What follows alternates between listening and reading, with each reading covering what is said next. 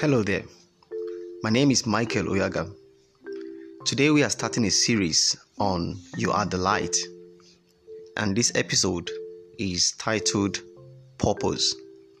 Every day we see the obituary posters and hear of those who have passed on. The question that comes to mind readily is Did they fulfill their purpose? You may want to ask yourself Do I have a purpose for my existence? Yes, you do.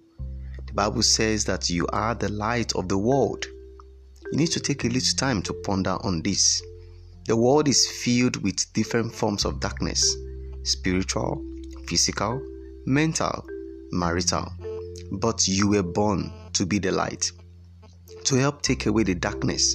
Because when light shines in darkness, darkness cannot comprehend it.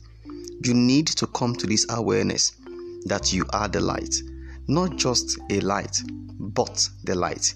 That information carries some note of specificity and certainty. You were born for a purpose. Discover it and fulfill it. My name is Michael Oyagha, and I am your personal development coach. Thank you.